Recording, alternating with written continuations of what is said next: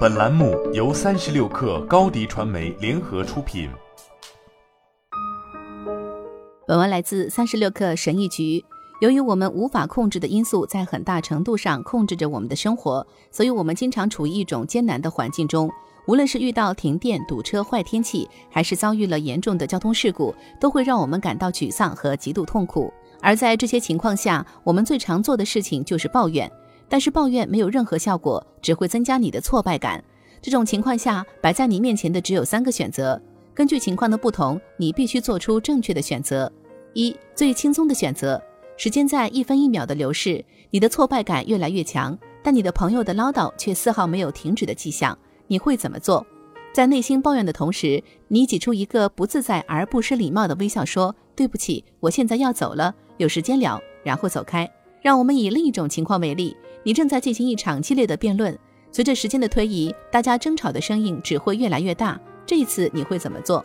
你可以继续争吵，直到你证明了你的观点是对的，或者像这样，好吧，让我们求同存异，反正我们都有权有不同的意见，或者说，是的，你是对的，现在我要走了，然后一走了之。在第一种情况下，离开似乎是一个粗鲁的举动；在第二种情况下，离开似乎是一个懦弱的举动。但从纯粹的个人角度来看，离开是最好的做法。把自己从不希望发生的情况中解脱出来，是最最简单的方法。如果你认为你的时间和精力对你很重要，那么即使以无理或自尊心受损为代价，也要从这些场合中离开。二，如果你无法选择离开怎么办？拍屁股走人有时候是不现实的。事实上，在大多数情况下，你无法轻易摆脱困境。比如在足球比赛中受伤了，工作中被炒鱿鱼了。身体变胖了或欠债过多了，如果无法摆脱，那你就要努力改变现状。如果失业了，就积极的找新工作，同时提高你的技能，而不是咒骂你的前雇主。如果体重超标了，就要健康饮食，多运动，而不是抱怨工作压力。如果受伤了，就去做伸展运动和做康复，而不是咒骂足球。欠债多了，可以和你的债主谈谈，多做份工作，尝试还清债务。无论情况如何，只要你努力改变，情况就会慢慢变好。三，如果情况不在你的控制之中，该怎么办？最后也是最糟糕的情况是，情况不在你的控制之中。遗憾的是，你无法做任何事情来改变它们，但你能做的就是接受现状，向前看。任何东西都可以从一个人身上拿走，但有一样东西除外：人类最后的自由，在特定环境下选择自己的态度，选择自己的道路的自由。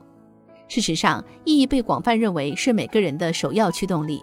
找到意义和目的，会让接受现状变得容易得多。一个有力的例子是埃米·珀迪，他虽然双腿截肢了，但后来成为了滑雪冠军。易普拉辛·哈马托，他在一次火车事故中失去了双臂，后来成为了乒乓球世界冠军。就我自己而言，一场心碎的分手让我疯狂地去健身房健身，使我锻炼出了好身材。所以。当你发现自己处于一个完全不受你控制的困难情况时，要学着接受并从中找到意义。当我们无法改变环境时，我们就要去挑战改变自己。仔细想想，这三个选项似乎都是常识，不是吗？